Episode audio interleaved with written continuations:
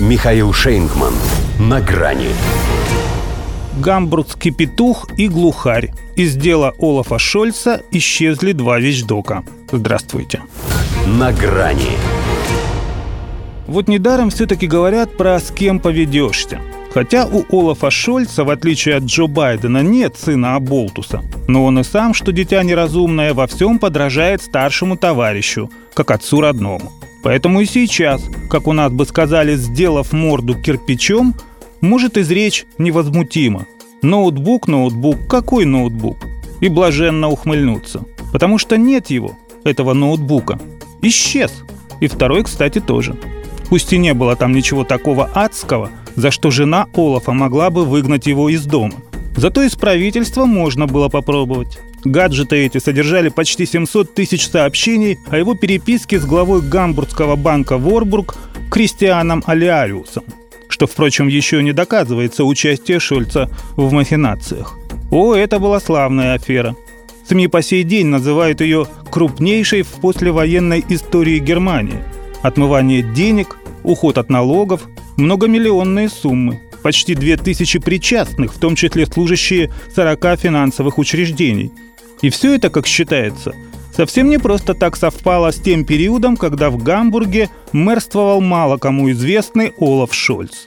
Теперь он канцлер, а Алиариус – основной фигурант. Дело о мошенничестве. И оба не колются о том, как, где и по какому поводу пересекались. Причем первый и тут, включая старого маразматика, ссылается на плохую память. «Не помню», — говорит, — «ни о встречах, ни о беседах». Вот ноутбуки, изъятые в свое время из его офиса, и должны были пролить на это свет. Хотя тоже не факт, поскольку они несколько лет в разработке, а толку все равно никакого. Тем не менее, коли их умыкнули, значит это кому-нибудь нужно. Философски фиксируют неожиданный поворот в деле немецкие журналы «Фокус» и «Штерн» и сами же пытаются вывести на след пропажи, со ссылкой на свои источники утверждая, что из сейфа под комитета городского собрания Гамбурга, где хранились вещдоки, они перекочевали в некий рабочий штаб парламентского расследования, заправляет которым такой же социал-демократ, что и Шольц. Вот и думай теперь, для чего?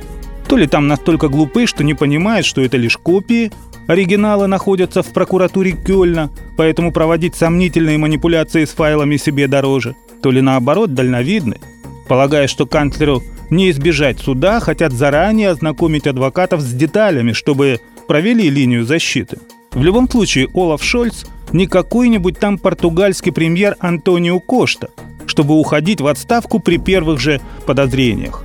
У него есть другой пример для подражания – к тому же пятном на репутации больше, пятном меньше.